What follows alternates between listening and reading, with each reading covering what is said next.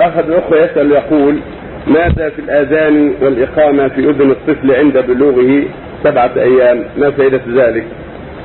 ورد في بعض الأحاديث أنه يؤذن في اليمنى ويقام في اليسرى، وفي أسندها بعض الضعف، ولكنه من عمل المسلمين، فمن فعل ذلك فلا بأس، ومن ترك فلا بأس.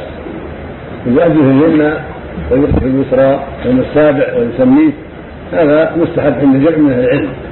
وجاء في حديث رواه الترمذي وصححه أن الرسول كان يؤذن في أذن الصبي اليمنى، وجاء في حديث آخر أنه كان يقيم في اليسرى، وكان عمر بن عبد العزيز وجماعة من أهل العلم يفعلون هذا الشيء، واندرج عليه نوع من المسلمين، ومن ترك هذا فلا بأس، فقد جاء النبي صلى الله عليه وسلم وسمى ابنه إبراهيم لما ولد ولم يذكر أنه أذن في أذنهن وأقام الصلاة، وهذا يدل على التوسعة، ومن فعل ذلك فلا بأس وقد أحسن، ومن ترك ذلك فلا بأس.